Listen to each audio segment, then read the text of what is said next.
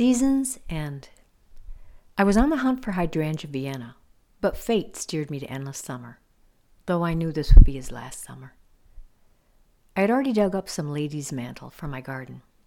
The nursery had some dark begonias for contrast with the lime green flowers of the lady's mantle. I snagged a few bags of mulch and set off to meet the man and his inner city garden for the first time. He had started his garden over 20 years ago, the first time he lived in this same apartment. The mulberry tree he planted was loaded with fruit and it was covered with starlings, tanking up.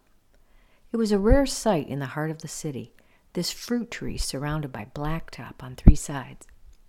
The tree was so close to his apartment that he could reach out and pick the mulberries. He had never expected the tree to survive when he and his friend planted it 20 years ago. Then he moved out west, but now he was back in that same apartment, but with a diagnosis that gave him a year to live, if he was lucky. He wasn't complaining. He was focused on his garden. He had already planted a hydrangea and some lilies, both flanked by bishopsweed. In the center, a busy bird bath. His small garden sits below his balcony at the edge of a large parking lot. He and his dog like to sit and watch the birds and his neighbors come and go. I enjoy the view, he told me. I looked around for a hose. How do you water your garden? I asked. I get a bucket from the kitchen sink, I carry it through my dining room, and pour it from the balcony. I guess this was working since everything seemed to be surviving, but barely. Rain had been scarce, and his friends were busy trying to figure out how to keep the garden watered since he now needed a walker. One friend was devising a way to run a hose from his kitchen through the living room and hang it over the balcony. I recounted this to a neighbor, and she wondered about all the effort for someone who would not be able to live to enjoy their garden.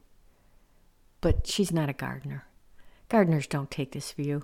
We plan for today.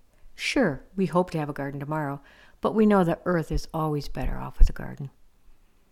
In my own garden, I was struggling to keep new trees watered. It had been one of the hottest, driest summers on record, a severe drought. The weight of an early spring snowstorm had felled two large trees in our front yard, and I was watering the replacements every few days. The soil was like powder. They're slow growing trees. It will take years for them to produce shade, but planting anything is an act of faith. And I have faith that these trees will offer shade for those who come after me. They're going to need shade. A society grows great when old men plant trees whose shade they know they shall never sit in. Enjoy the shade.